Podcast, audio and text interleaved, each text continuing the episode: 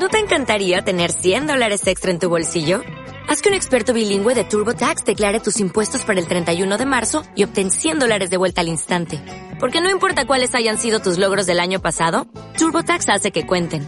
Obtén 100 dólares de vuelta y tus impuestos con 100% de precisión. Solo con Intuit TurboTax. Debes declarar para el 31 de marzo. Crédito solo aplicable al costo de la presentación federal con TurboTax Full Service. Oferta sujeta a cambios o cancelación en cualquier momento.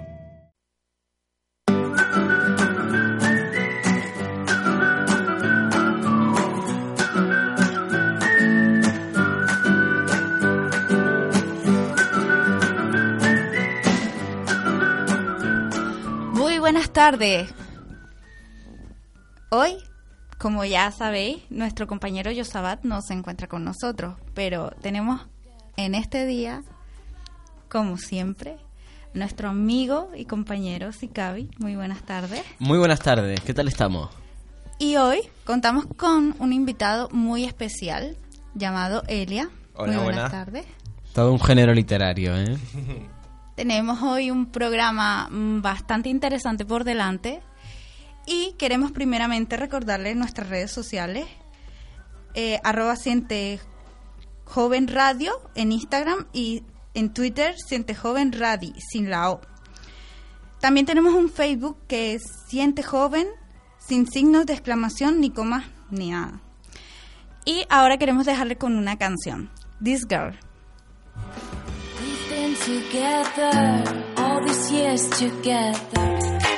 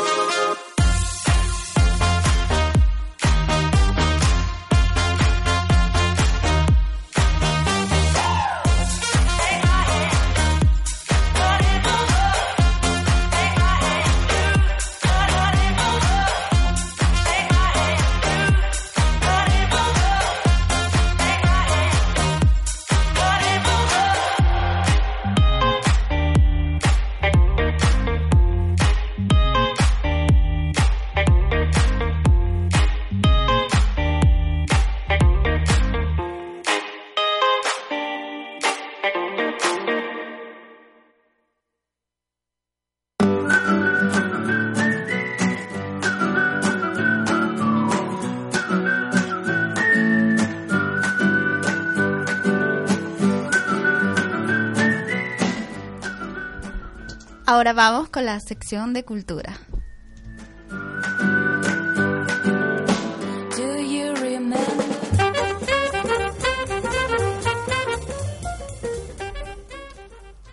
Underground. Sobre la juventud y algo más.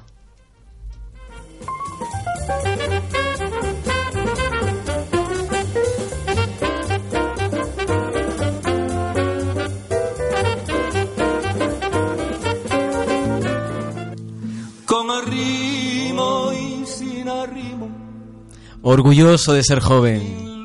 Absolutamente. Ay, la juventud. Quizás porque la juventud es un estado anímico.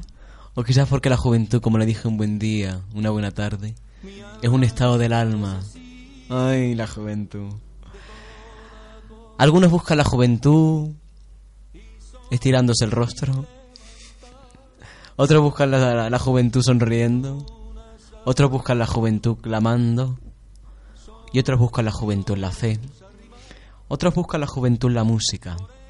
Y otros buscan, y puede que sean los más inteligentes, buscan la juventud en la juventud.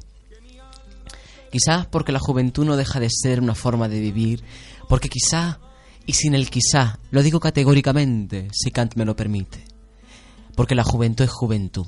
No hay que buscarla, hay que sentirla, hay que vivirla, hay que vivirse a sí mismo. Cuando uno comienza a vivirse a sí mismo, comienza a vivir la juventud. La juventud del alma, la juventud del deporte, la juventud de aquel movimiento que rejuvenece en cada segundo, en cada momento. ¡Ay, la juventud! Realmente hablar de la juventud es como enfrentarse a un cuadro blanco de Malievich, a ese cuadro blanco que según Trevijano, según Bunke, según Adorno y según tanto y tanto crítico de arte, pues es uno de los mejores cuadros, ¿no? Porque es blanco y de alguna manera pues sintetiza toda una filosofía y toda una forma de, de pensar, de vivir y, y de existir con el arte y por el arte. Pero más allá de esto, hablar de la juventud no deja de ser un cuadro blanco. Todos los días, cuando lo caso, todos los días, el alba asoma. Uno debe enfrentarse a ese cuadro blanco. Debe pintarlo todos los días. Hay que olvidarse de ese pasado. El pasado condiciona. Cuando hablo de pasado no se debe asociar el pasado con la historia. El pasado está formado por las alegrías, por los traumas, por las heridas, por todo aquello que ha formado nuestra personalidad. Pero como ya está inherente en nuestra personalidad, que diría Jung, como ya está inherente en nuestro código genético de alguna manera por papi, por mami, por mis abuelos, etcétera, no tenemos por qué estar continuamente evocando el pasado, porque en resumen, como dijo Bioy Casares, más allá de cualquier de cualquier acción de parafraseo o de parafrasear, debemos vivirlo como un presente, como un, pre- como un presente proyectado en un futuro. En un futuro donde la incertidumbre debe ser algo importante, porque si no fuese por la incertidumbre, a dónde voy, de dónde vengo, realmente Dios existe, no existe, existe un infierno, existe un paraíso, pues naturalmente no existiría la filosofía, no existiría el pensamiento, la gente no se cuestionaría nada, se convirtiera en un individuo masa que tarde o temprano pues mm, no habría una diferencia sustantiva entre un animal cuadrúpedo y un humano. Es decir, lo que nos diferencia es esa incertidumbre, esa incertidumbre de por qué existe la vejez realmente, ¿no? Pues la vejez existe porque debe existir, porque la vejez debe ser sabiduría. La vejez debe ser debe ser una cama en la que uno se posa o una cheslón, que es una expresión mucho más ochentera, uno se posa sobre ese cheslón y dice he vivido. Tengo ahora la calma, tengo ahora la tranquilidad, tengo ahora la sabiduría para poder discernir, para poder pensar, para poder diferenciar entre lo bueno y lo malo. La vejez. ¿A qué vejez nos referimos? ¿A la de las arrugas, como dijo la Beauvoir? ¿Que las arrugas son una cosa que viene del alma? Pues no, las arrugas realmente es una cosa física. Y lo que importa en este contexto que se llama existencia o vida es la juventud, la juventud del pensamiento, que también la juventud es un proceso químico, porque poniéndonos hegelianos, yo hoy que estoy mencionando a muchos autores, no se sabe por qué, quizás de forma pretenciosa, eh, la juventud que tenemos por dentro, la juventud que tenemos por dentro, se refleja en el rostro.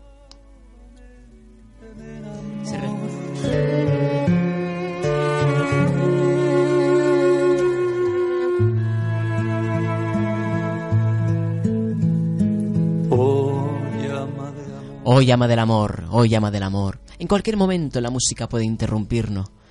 En cualquier momento la música puede interrumpirnos. En cualquier momento podemos sentir la llama de la juventud, la llama de la buena alimentación. Porque nosotros no podemos sentirnos jóvenes si no nos alimentamos bien. No podemos leer a Hegel ni a Heidegger porque físicamente no no no no estamos capacitados. Por eso tenemos que alimentarnos bien para ser jóvenes, para pensar, para tener fe, para existir. Hay que alimentarse bien más allá de la pop food, de la, de la cultura esta, de la de la alimentación rápida, McDonaldizada, o burgerizada, o kingonizada, o kenfuniciada. Pero más allá de cualquier, mm, más allá de cualquier eh, adjetivo, vamos a pensar en ella, vamos a abrazarla. Quiero ser joven, díselo a un espejo, díselo al mar, en cualquier momento. Y lo que y, es realmente la filosofía de este programa, sal, vive, ama y escucha a Bárbara Streisand. A Vino Malkeimo, grande, inmensa y como siempre, a favor de la tolerancia para todos los pueblos, para todas las personas, para todas las músicas y para todas las juventudes. Bárbara Streisand, Adino Malkeimo.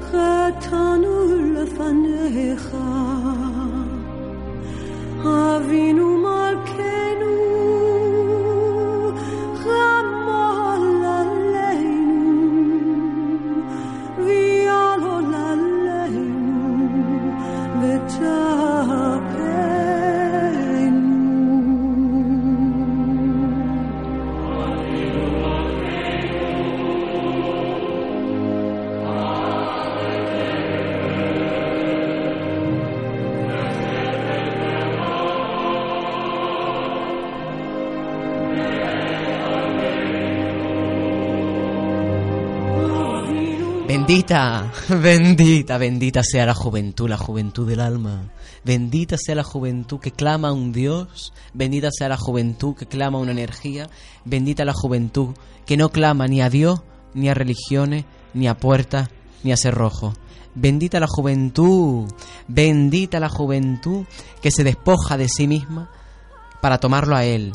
Y Él se llama eterna juventud.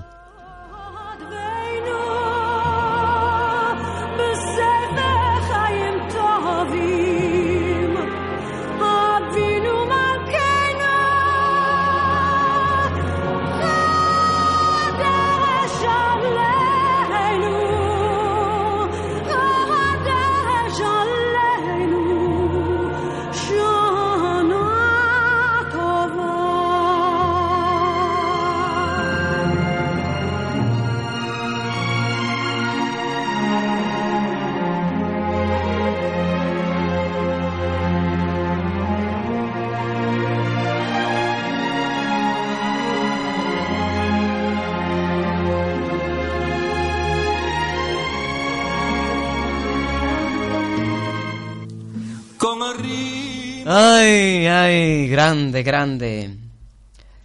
En mi vida siempre he asociado mi juventud. 18 años, vete tú a saber si yo tengo 18 años o no. Ay, yo creo que sí, yo tengo 18 años y siempre tendré 18 años. De la misma manera que Cristo siempre tendrá 33 años, si me permiten ustedes la ironía. Pero más allá de eso,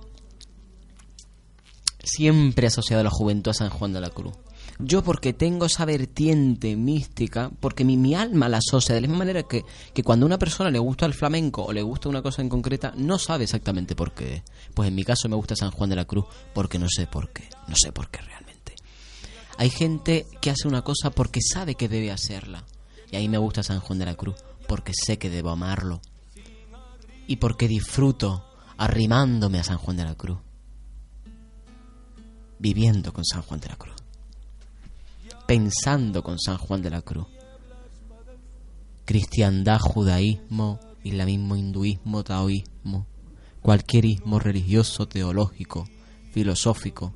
¿Acaso todas las religiones no son sinónimos de un solo nombre que se llama amor? ¿Acaso el objetivo de cualquier religión no es, no es, y mi amigo que me está escuchando desde su coche, desde su habitación o desde el cielo, porque yo sé que me estás escuchando, sabe que todo lo que nos rodea solo puede llevarte al amor, amarte a ti mismo, al orgullo, al buen orgullo, a la dignidad, a la, a la humildad, a la superación, a la existencia, a aceptarte, a ir al mar, a bañarte y a bendecir la naturaleza por haberte bendecido a ti o bendecirte a ti por haber sido bendecido por ella, llamada naturaleza. Más allá de esto, la juventud también tiene sus arrugas, ¿no? Mencionábamos hace un momento, amigos míos, a la Beauvoir. Pues de esas arrugas nace una canción de Je suis malade. De esas de- de- depresiones, de esa ansiedad, de ese whisky, eh, de esa amargura, mm, de esa incertidumbre. Estoy perdido. O estoy enferma, dijo Dalida. Dalida es un- inmensa, Dalida es grande. A Dalida le debo mucho. Y por qué no, algún libro en algún momento de esta juventud. Dalida, je suis malade, porque la juventud y la adolescencia no se puede entender sin esas sin esos dolores, sin esos dolores, sin esas porque realmente el joven adolece y le duele su existencia y enferma con la existencia porque no la entiende y ahí se crea una angustia, una angustia que se llama je suis malade.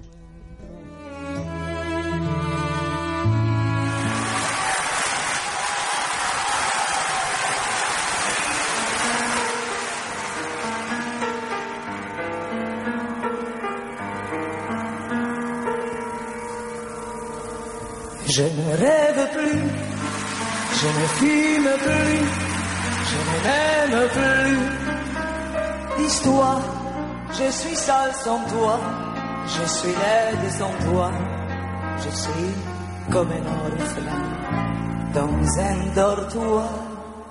Je n'ai plus envie de vivre ma vie, ma vie cesse quand tu pars. Je n'ai plus de vie et même mon lit se transforme en quai de mer. Vas, je suis malade,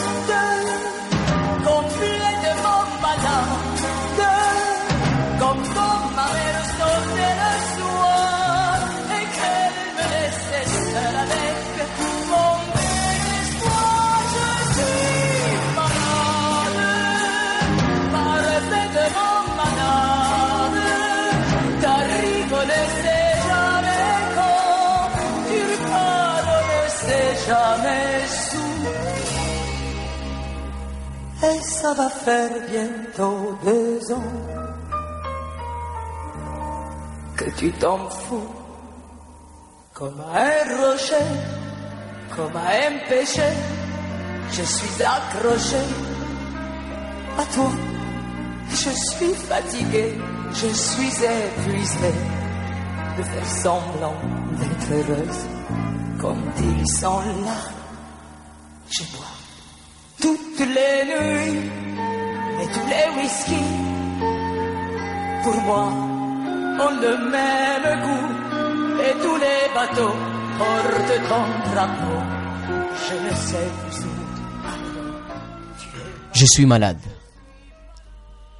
En algún momento dijo avec ton drapeau. Y en este caso no deja de ser una bandera. La bandera la bandera de todo aquello que no se entiende, porque la juventud quizá, juventud, tenga un 80, tenga unos 60, tengo- tenga unos 100 como Nicanor o más, Nicanor Parra, tenga cualquier edad, la juventud no deja de ser la ilusión, la, la sorpresa, sorprenderse ante cualquier cosa. Y la juventud no deja de ser estar indeciso en algunos momentos, equivocarse en algunos momentos, rectificar en algunos momentos, escribir la novela de toda una vida. Escribir, pero leyendo. Vivir, pero siempre, siempre, siempre, siempre aprendiendo. Ya aunque tinieblas padezco en esta vida mortal, no es tan sentido mi mal.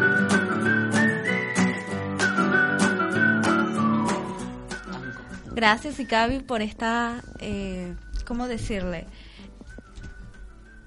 Somos muy protocolarios en este programa, sí, ¿eh? somos se un nota. poquito protocolarios, pero me encantó su resumen de lo que significa la juventud y de lo que significa vivir una vida Lo que plena y significa completa. Manuela, porque Manuela es juventud, Manuela, Manuela es vitalidad y Manuela es Manuela. Gracias. Ahora vamos con, con la sección random.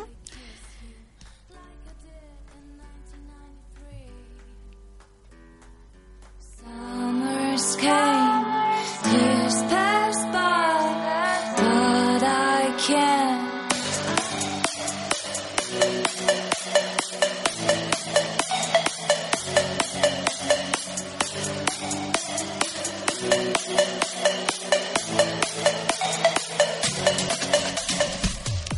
Hoy aquí en las variedades vamos a hablar mm, un poquito acerca del carnaval, ya que hoy es entre comillas el día grande del carnaval, porque ya hoy es esta noche es la cabalgata, bueno, tarde noche es la cabalgata, y queríamos también darle un poquito de, de vida a ese a esa vida, ¿no? Porque es una fiesta súper mm, canaria, por así decirlo, una fiesta que data de, de los sumerios, de la antigua Sumeria, mm, es algo que, que ha sido llevado de generación en generación y que se representa solamente en, en Latinoamérica, América y Europa. Quiero contarles de esta fiesta que está dedicada, por así decirle, a el dios Baco romano o al Diosinus griego, que son el mismo dios, en, en- entre comillas, por así decirlo, que es el dios de el vino. Y quiero hacerlo, quiero hacerles aquí, nuestro compañero está haciendo caritas de, de felicidad. Quiero hacerles unos pequeños apuntes. Esto, el carnaval, este tema, que es el carnaval, va a ser para eh, que nosotros abramos un debate aquí con nuestro invitado. ¿Qué, qué os puedo decir? Os quiero hacer un par de preguntas, pero primero quiero mm, concretar los carnavales que existen eh, en este tiempo, porque desde este esta fiesta o este evento comenzó desde el siglo XV, desde el siglo XV en Europa, y de aquí se extrapoló a, América Latina y América Norteamérica que no viene de allá, que eso ya es mucho decir, que no viene de América del Norte, que casi todas las fiestas que celebramos son americanas. Vale, quiero contaros que está el, el más conocido, el de Brasil, que es un carnaval que se, al que se le dedica la samba, el baile y que tiene un lugar determinado donde es y que tiene muchas representaciones de muchas historias en un tiempo muy corto que es un- una hora más o menos, una hora tirando a dos horas. Y en ese tiempo exponen un montón de historias y eso me parece algo muy interesante. Y gente que va simplemente a Brasil para ir al carnaval. También está el de Venecia, que desde 1700 comenzó y en ese momento llevan máscaras, desde ese momento llevan máscaras y la ropa o el atuendo que llevan es desde esa época, no han cambiado su atuendo. Y era para que se mezclara eh, los- la gente de clase alta con la gente de clase vulgar. Y, como no, el de, el de Canarias, el de España. También están el de Cádiz y de Badajoz, pero son diferentes a los de aquí de las islas. Y los de aquí de las islas tratan también de escoger a su reina, de escoger a su a su a su reina, a su drag. A tu drag queen, sí. Y mm, por último, quiero mm, darle también una recalcada al de Estados Unidos, que es el de Nueva Orleans, que es el Mardi Gras, que es un carnaval que, que representa simplemente mm, lo que el carnaval representa, baile, fiesta, un poquito de descontrol, por así decirle. Y me parece, me pareció algo interesante para lo que debatir. Y quiero comenzar este debate preguntándoles a ustedes qué piensan del carnaval. Mm, Nuestro invitado. Hola, soy Eli. En, en mi opinión, el carnaval era un lugar al que tú podías ir con tus hijos sin ningún problema, podías disfrutar, reírte, pero al día de hoy creo que se ha diversificado mucho. Es un lugar a donde se va lo que se va, que beber, mm, follar, así de claro, mm, drogarse, cosas por el estilo, ¿sabes? Y, o sea, me gusta que la gente tenga la libertad de descontrol, pero en mi opinión, a mí no me gusta, personalmente. Libertad de expresión, absolutamente. A ver, a ver, eh, a ver, en algún momento, en algún momento, a ver, el carnaval de Venecia realmente, eh, y el de cualquier parte del mundo, evidentemente, y en cualquier fiesta, ya no solo carnaval, es decir, realmente es una cuestión, no clases vulgares, sino clases bajas y clases altas, simplemente porque, porque la economía funciona de esa manera, ese es el punto que quería hacer. Y respondiendo a la pregunta de la compañera, hoy por hoy existe un fenómeno que es la globalización. El carnaval está en cualquier parte, incluso en Angola. Sí, y en es. Australia y en Marruecos y en Argelia. En, en capitales y tal, porque también es una cuestión también de, de, de globalización y de americanización incluso, ¿no? O de popalización. Lo que, ¿No? lo que quiero, Está en cualquier parte. quiero también decirles es que, por ejemplo, eh, el carnaval se creó para darles un tiempo, por así decirle, de descontrol para suplir la necesidad del pueblo llano, es decir, para suplir la necesidad Claro. de, de fiesta del de alegría, pueblo. de alegría, Exacto. absolutamente. Y es una fiesta pagana, hay que decirlo. Es Sí, decir, parece ser que no se puede entender la vida sin, sin, sin salirse de lo que es el- los estamentos de la iglesia. Y así es como nació realmente. Más allá de esa teoría absolutamente respetable de eh, el carnaval nació en Sumeria, realmente yo creo que no. Yo creo que nació, a mi juicio, y con lo poco que sé, eh, realmente nació pues en Grecia y toda la cultura grecorromana realmente realmente. No me suena a mí muy griego porque los griegos eran muy cuadrados no a mí me suena más latino más romano Más romano, más sí. dionisiaco más vino sí, no sí, sobre todo porque su nombre, carnaval, eh, salió del latín carna, carne levalde, que significa abandonar la carne. por favor por favor por favor, es verdad que tiene ahí una connotación religiosa, pero es abandonarse, abandonarse a la carne Sí, sí. y tomar el espíritu de la alegría. Una connotación religiosa porque em- empezamos el tiempo de cuaresma, que es el momento en el que dejas la carne por sacrificio. Absolutamente. Y volviendo a lo que decía Eliakim, que es muy interesante. Eliakim, que como este programa es surrealista, pues la biografía nosotros la empezamos, pues, de en vez de decirla al principio, introduciendo al autor, pues lo decimos al final, porque somos especiales y porque es lo que hay. Eliakim es activista, creo que se le nota mucho en, en su comentario.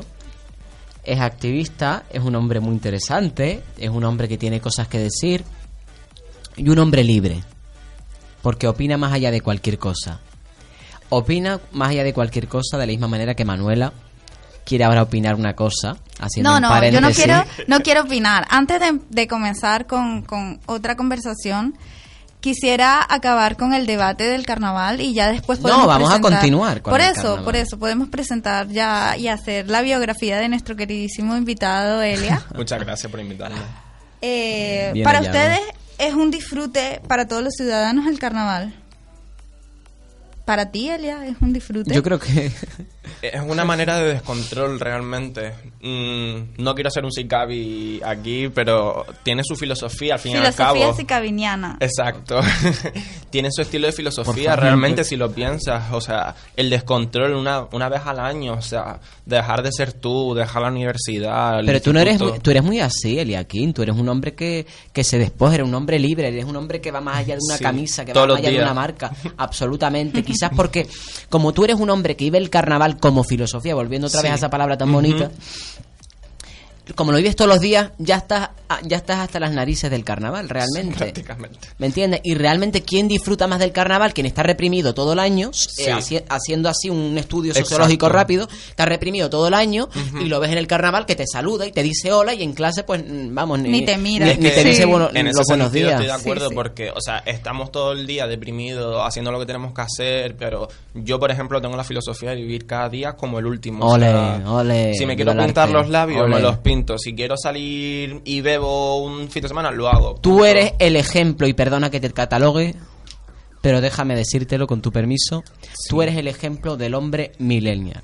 Gracias. Eres el hombre libre que va más allá de cualquier consideración de género, que va más allá de cualquier consideración moralista, que va, que va más allá de cualquier de cualquier estereotipo o más allá de cualquier etiqueta, que las etiquetas son positivas en algunos Sí. casos, En algunos casos. pero eres un hombre que, que crea tu propio universo, que has creado Sí. tu propio En- universo, en así de esta, claro. Es que en esta época. Absolutamente. ha- ha Eres un sido- carnaval, en resumen. Sí, ha sido un cambio total de, de los paradigmas que significa la sociedad, de lo que significa ser hombre o ser mujer. Ha, ha habido un cambio total porque hemos me aprendido, bien. Hemos aprendido la globalización, como decía antes nuestro compañero, nos ha enseñado a que podemos saberlo de todo en un tiempo muy pequeño de, de o sea, en, De- de- en un sí. espacio limitado Claro. y podemos realmente eh, comprender el pensamiento del otro. Claro, déjame decir una cosa, por favor. En algún momento, mi amiga Manuela ha hablado de la información, pero yo creo que estamos, y te voy a preguntar, ¿tú no crees, con tu con la afirmación que acabas de hacer, que no crees en, el, que en, en el, en, el- el la, en la teoría de los géneros, o mejor dicho, en el género, porque teoría de los géneros es otra cosa, porque se puede eh, malinterpretar, en la información desinformada de esta globalización? Sí. Porque realmente el género, que significa una identidad? Quien renuncia a su género está renunciando de alguna manera A su es- ser. Puede ser. a su ¿no? ser, ¿no? A, a No, su ser no físico, a su ser físico. Físico, fisiológico y neurológico, porque un hombre no piensa de la misma manera que una mujer a nivel neurológico. Suena un poco machista, pero no, es lo que dice la ciencia. Mm, yo creo que, o sea, mi opinión es que hay que vivir la vida en relación al género. Él te lo resume, hola, ya está. O sea, mm, a mí toda la vida me han dicho cómo tengo que vestir de manera muy hombre, muy tal. Y llegó un momento que dije, a tomar por culo, perdón por la Eh. expresión, pero, o sea, me quiero pintar los labios, quiero maquillarme, quiero salir con un buen vestido y unos buenos tacones. Y sin considerarme mujer, a lo mejor, aunque... Pero ¿por qué lo haces? ¿Por qué lo haces? Ay, ¿Qué es lo que te para poder entenderte Primero- y para que te puedan entender nuestros oyentes? Para marcar, o sea, yo quiero ser, no, no me gusta ser igual Déjame que ser la malo, gente. déjame ser malo. ¿Lo Sí, haces para claro. llamar la atención? No. ¿Lo haces para...? Bueno, desde un punto de vista, de vista sí, sí lo hago para llamar la atención porque me aburre la gente que son todos iguales, las masas, las ratas, como se suelen decir. En plan, todos yendo a un mismo camino, no. ¿Te sientes incomprendido en la sociedad? Mm, sí, ¿Por qué? porque cuando te ven, sobre todo estos heteros patriarcados por la calle, machistas, homófobos o transfobos, llámalo como quieras, eh, te ven maquillado, con unos labios pintados, un vestido, unos buenos tacones, tal.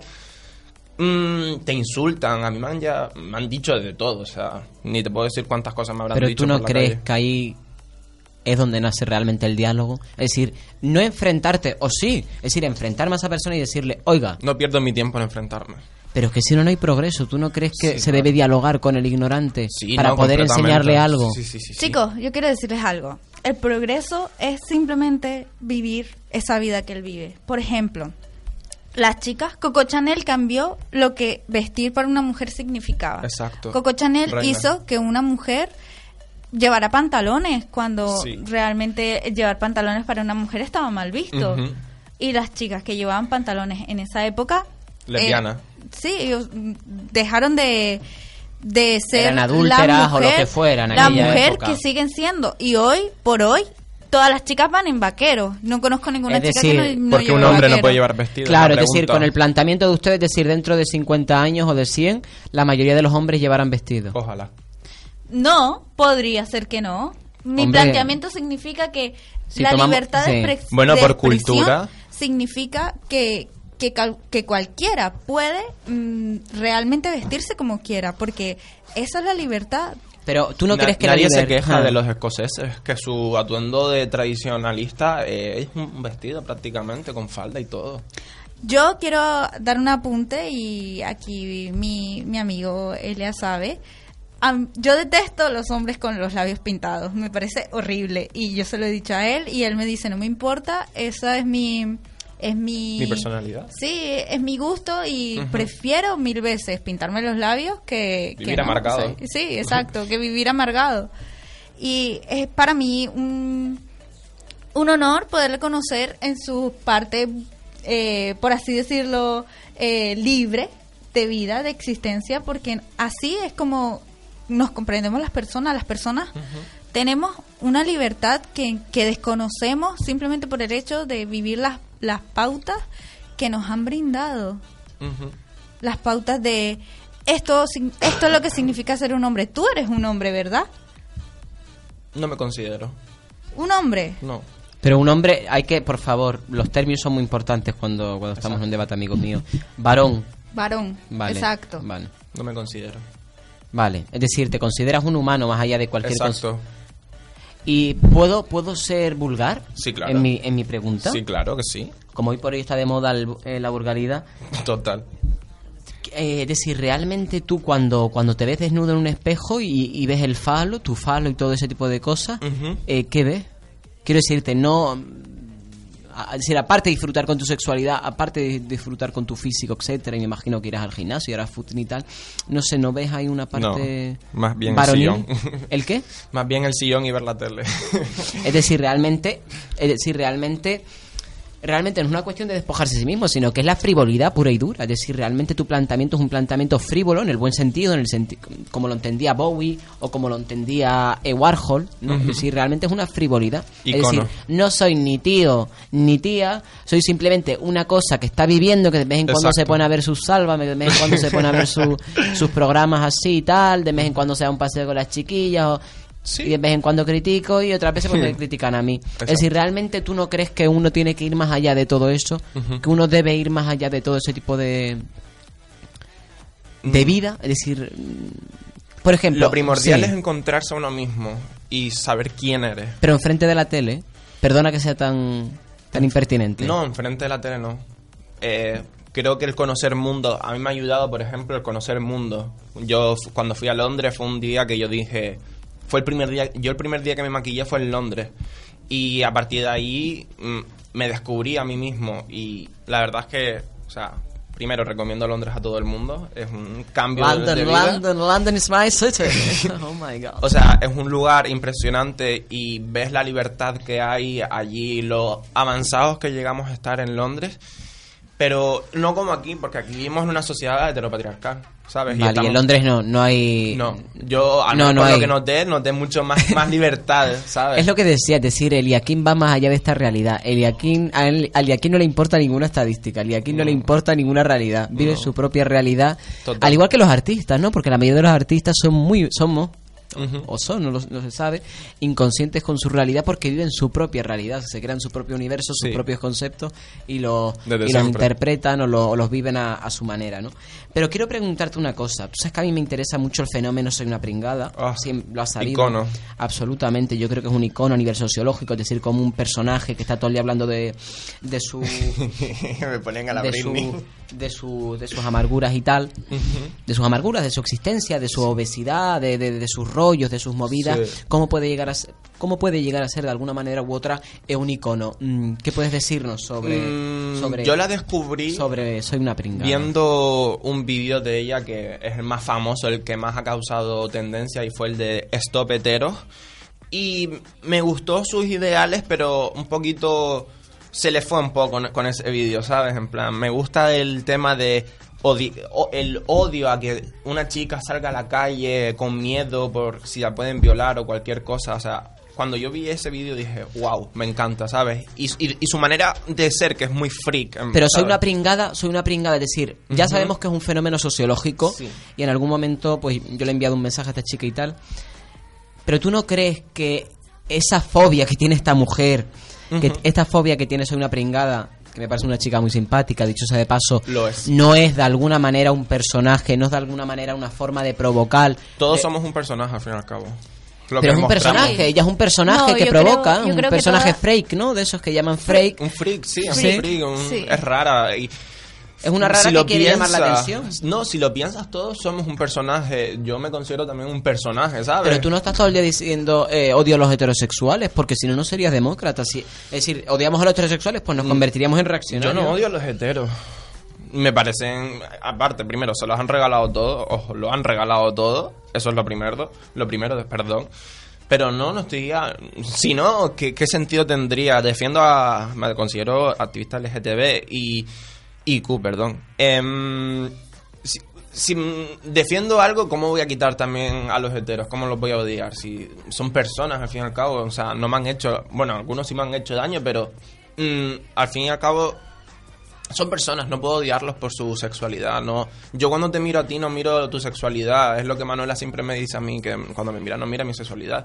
Miro Te a la mi- persona, Exacto, es que te miro como persona. Si eres un, una- un cacho mierda, humanos, te voy a sí. odiar. Pero sí, estélo Es claro. verdad. Pero verdad. si eres una buena persona, ten claro que seas quien seas, como seas, yo te voy a Una apoyar. pregunta, ¿has hablado de sufrimiento en algún momento? Sí, ¿Un homosexual sufre mucho siendo lo que es? sí. Hoy por hoy, con todas las manifestaciones y toda la... Hay y manifestaciones, toda la pero sigue habiendo... Toda la libertad constitucional que Ujú. tienen, ¿no? Sí, pero percátate que no hace mucho, por ejemplo, en Rusia, eh, si no me equivoco, el Putin o el como se llame, mm, creó una ley para erradicar la homosexualidad y matarlos y muchos eh, los mataron. No, pero vamos a contextualizarlo en España, más allá de, la- Ah, las el- políticas de Putin. En España lo que hay es favor. homofobia. Como hay En machismo, hay hay mo- homofobia. Pero en España se permiten, vamos, que en España se permiten, yo que sé, Sí, que es- sí, es las legal. manifestaciones, incluso en Canarias, vamos a contextualizar en Canarias, aunque, aunque, aunque sea un poquito primitivo. Aunque está la ley mordaza ahora. No, en Canarias hay mucha libertad. En Canarias les... Las les- culturas del sur les- permiten, por lo general, por les lo han general. provisto de una cabalgata un día al año para que Por ustedes favor. sean libres. A y ver, que la Gay Pride. Por favor, ¿Puedo dar mi opinión Elia. sobre el Gay Pride? Sí, pero déjame decirte una cosa, que en plena Puerta del Sol, estén, estén, en plena Puerta del Sol, Sol con ese, estén ahí eh, unos señores. camisa- señoras. Y señoras, evidentemente, nunca mejor dicho, estén ahí eh, morreándose y estén ahí en una, una orgía perpetua, Sí, que diría es que. Es decir, de alguna manera, ¿qué tipo de manifestación es esa? ¿Cuál es el argumento que me dan a mí?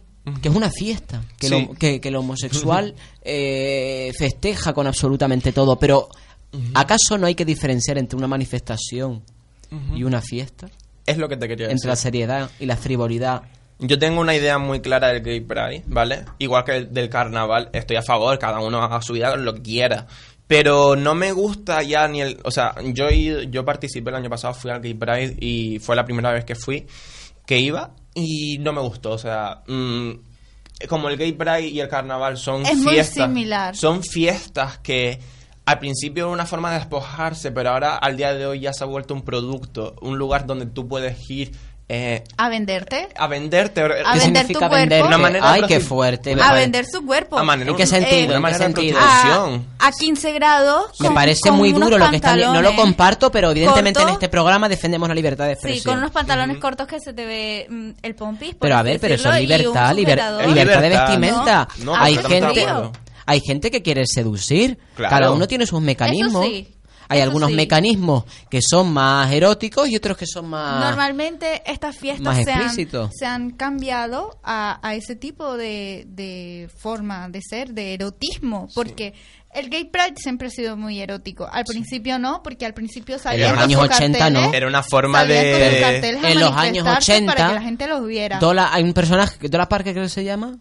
Parton. Una tal Parton, una tal Dolly Parton. Dolly. Dolly Parton es una La cantante country, reina. y es una gran activista LGTB o me estoy equivocando. Mm, yo no la veo tan así, pero sí... Vamos a poner Alaska. Ella es más defensora de la, de la felicidad. Alaska la tenemos más cerca. Reina. Alaska o Alaska, Fangoria. Totalmente, Sí. Fangoria y los Pegamoy y toda esa gente. Música realmente. ¿cómo? ¿Cómo defendían ellos toda esa filosofía? Pues haciendo música, creando. Es decir, realmente creo que se está haciendo una mala política y una política absolutamente eyaculatoria con perdón. Creo que estamos, estamos sexualizando lo que es la homosexualidad. La homosexualidad es un arte, es toda una literatura, es Sí. toda una civilización. Amar.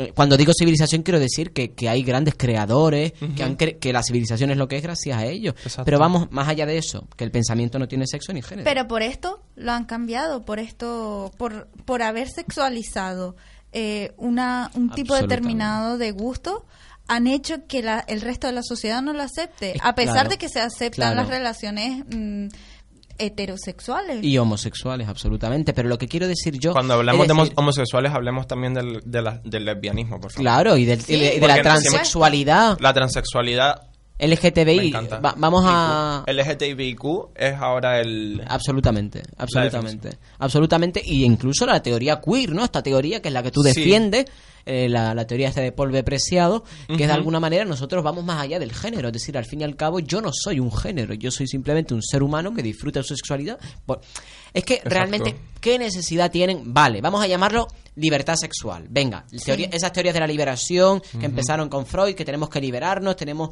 que quitarnos esa represión de encima y todo eso que, que nuestros oyentes conocen. Es que la cosa es... Pero, ¿qué, qué problema pero hay? ¿dónde está la libertad? ¿Dónde está el progreso? Es que le estás dando el argumento al radical para que te critique. Y para que Cariño, te vaya a pegar. eh, ¿Por qué tenemos que asociar la homosexualidad a un cuarto oscuro? Me parece vulgar. Total. Y Es el público vulgar. lo sabe. Y el homosexual lo sabe. Que cuan- en el inconsciente colectivo la palabra homosexual está asociada a un A cuarto oscuro o a un centro comercial que se alimenta fundamentalmente de turistas que vienen a lo que vienen Sí. Esa realidad existe, esa realidad se debe, se, se puede lega- legalizar o no, pero vamos, que se debe institucionalizar. ¿En qué, en qué sentido? Que, que haya leyes y normativas y reglamentos que, que la regulen y todo eso. Pero que nos asocie eso, que es algo más. Por favor. Y no, y, no, y no es una mariquita. Y es una mari- no, a ver, que la homosexualidad no es una mariquita que está en una esquina cantando coplas. ¿Me entiendes? Una mari- no es una mariquita. No es una mariquita que te hace reír cuando te vas de fiesta. Sino es una persona con unos sentimientos, con unas emociones Exacto.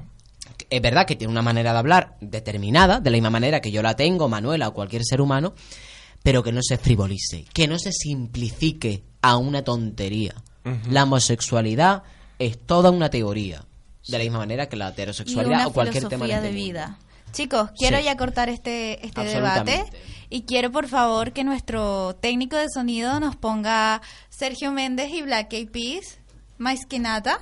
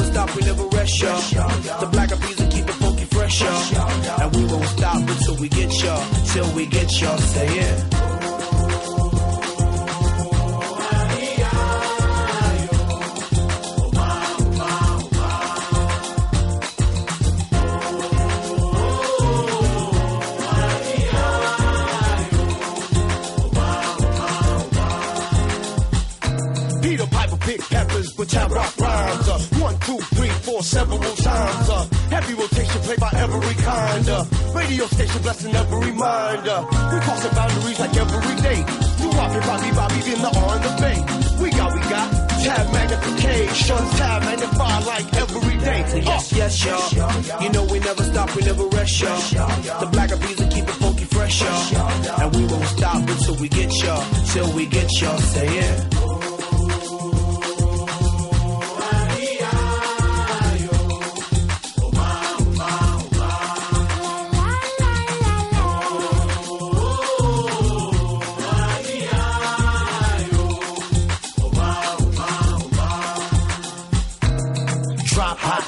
My daily operation.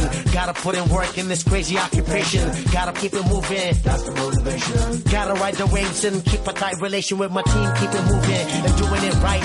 In the lab every day till daylight. That's the way things move in this monkey business. We took an old samba song and remixed it. Ha sido un debate fuerte, la verdad. Estábamos aquí comentando que ha sido, que nos hemos mojado, la verdad. Yo no tanto porque no tengo mucho que decir acerca de este tema, pero ha sido un debate bastante. Ha sido un- en esta vida hay que mojarse para poder refrescarse. Déjame preguntarte sobre otro icono de la cultura basura, de la cultura pop, porque la basura no tiene por qué ser algo malo, ¿no? Trash. Eh, de la cultura trash, efectivamente, o de la cultura underground, que tanto hemos defendido en este programa, que es Carmen, Carmen de España, Carmen de Mairena. Buah. ¿Qué me dices sobre ella? Me encanta. Pero yo soy mucho más fan de la veneno. Digo, digo, Maricón. digo. Como dice ella. Bueno, decía. Una pregunta, eh, ¿por qué es un icono la veneno y no, La Veneno. y no Platón o Freud? También lo son, ¿eh? Pero está. mm, creo que la veneno fue un icono porque. Bueno, sigue siendo un icono porque.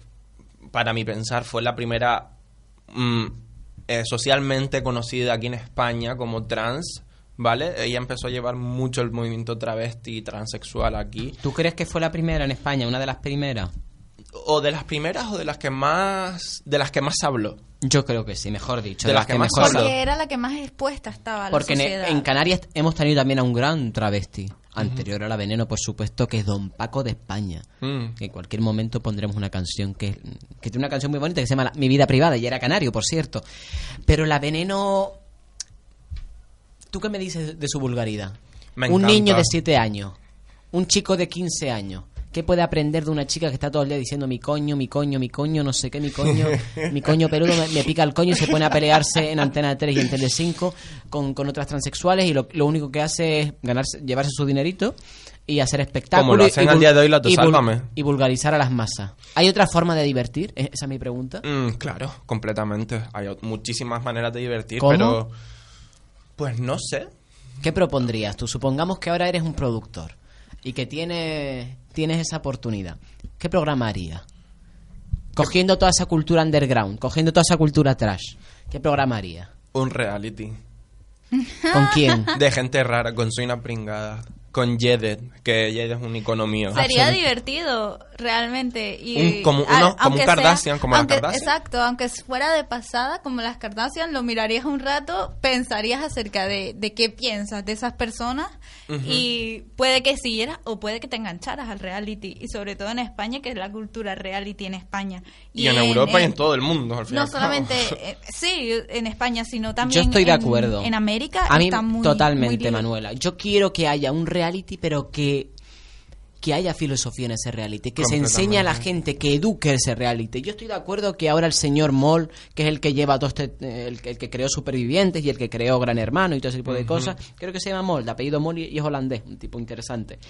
Yo creo que ese tipo debería meter algo de filosofía, que meta algo de educación, que eduque a las masas con ese tipo. Pero claro, ¿cómo vas a educar a las masas si, si están constantemente gritándose? Esa es la No, pregunta. y aparte de- Gran Hermano, hoy por hoy, Gran Hermano VIP, la última edición fue una vergüenza. Sí, completamente. Mercedes es una, una mujer absolutamente genial a nivel periodístico y a todos los niveles.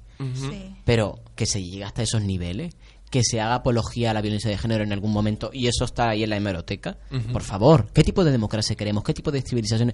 Esta no es la España que yo quiero. Ni yo. Esta no es la Europa que yo quiero. Esta no es la juventud, a colación de lo que decía antes de la juventud, que yo quiero ni para mí ni para absolutamente nadie.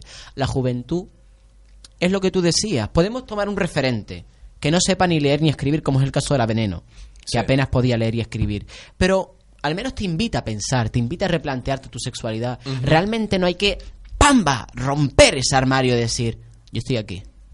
Yo estoy aquí. Cuidado. La sociedad, yo estoy aquí. Me encanta porque... Creo en la democracia y creo en mí mismo.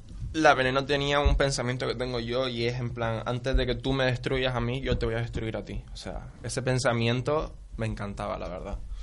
O sea, el no dejar que nadie te, te destroce por quién eres, ¿sabes? Ahora, ahora creo que la transexualidad y el travestismo está muy bien visto. Es más, se hace gala de ello, como la gala drag queen, ¿sabes? Y chapó, me encanta, drag serla. Icono para, es un nuevo icono del que hablar, ¿sabes? eh, esa actuación que hizo de la Virgen, o sea, ¿Qué me dices sobre eso? ¿Y qué le decimos a los católicos que se han sentido ofendidos? Pues más ofendido estoy yo cuando violan a niños todos los días. Eh, coincido totalmente con él. ¿Están a favor de lo que hizo el señor Setla? Sí, No, yo sí. yo no. De acuerdo, se que- llama libertad de expresión. al catolicismo- Pero no se puede condenar la libertad de expresión. Pero evidentemente yo estoy a favor de la asociación esta de abogados, abogados cristianos, es decir, están en su libertad y la democracia lo permite, de, de meterle una, una demanda a este señor. Yo quiero hacer un apunte porque no Mm. lo hizo a una religión, lo hizo a un señor determinado que es el Señor Jesús. que Pero representa una religión. Puede que represente una religión, pero es una persona. Pero la representa. Y el catolicismo no ha utilizado a Jesús para poder destrozar y, des- y matar gente con la Santa también, Inquisición. también. Por eso yo no estoy defendiendo una religión, ni tampoco estoy defendiendo Santa- a- Que no tiene nada de santa, Zetla, vamos a ver. No, no, ni nada. Santa era Teresa. Chicos, chicos, tenemos que ir cortando ya. Quiero decirles que la semana que viene tenemos un super debate con, con Yosabat Déjame de- hacerlo del Setlas porque es que si no esta noche no duermo. El Setlas, eh, no hay que ser tan duro. Porque Dalí. Dalí frivolizó con Cristo y no se le hizo lo que, lo que se le está haciendo a este chico.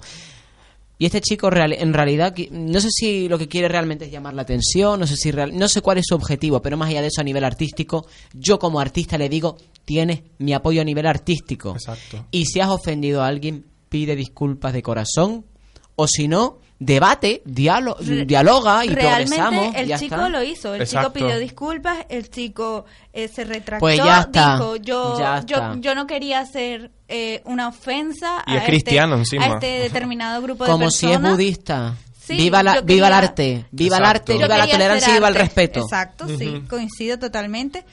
Pues ahora sí, les decimos que muy buenas tardes, muchas gracias por escucharnos, esperamos que les haya gustado este día tan random, por así decirlo, tan, tan...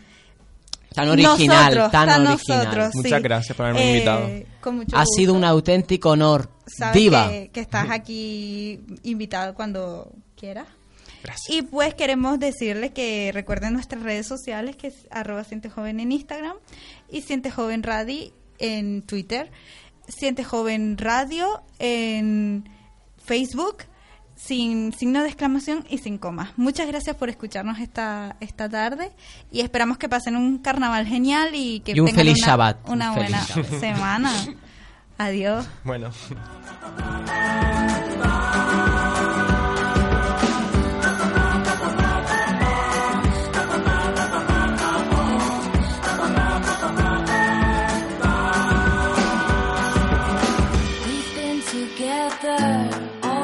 Years together, and I remember each and every day. Still want to kiss you, desperately kiss you again. ¿No te encantaría tener 100 dólares extra en tu bolsillo? Haz que un experto bilingüe de TurboTax declare tus impuestos para el 31 de marzo y obtén 100 dólares de vuelta al instante. Porque no importa cuáles hayan sido tus logros del año pasado, TurboTax hace que cuenten. Obtén 100 dólares de vuelta y tus impuestos con 100% de precisión. Solo con Intuit TurboTax. Debes declarar para el 31 de marzo. Crédito solo aplicable al costo de la presentación federal con TurboTax Full Service. Oferta sujeta a cambios o cancelación en cualquier momento.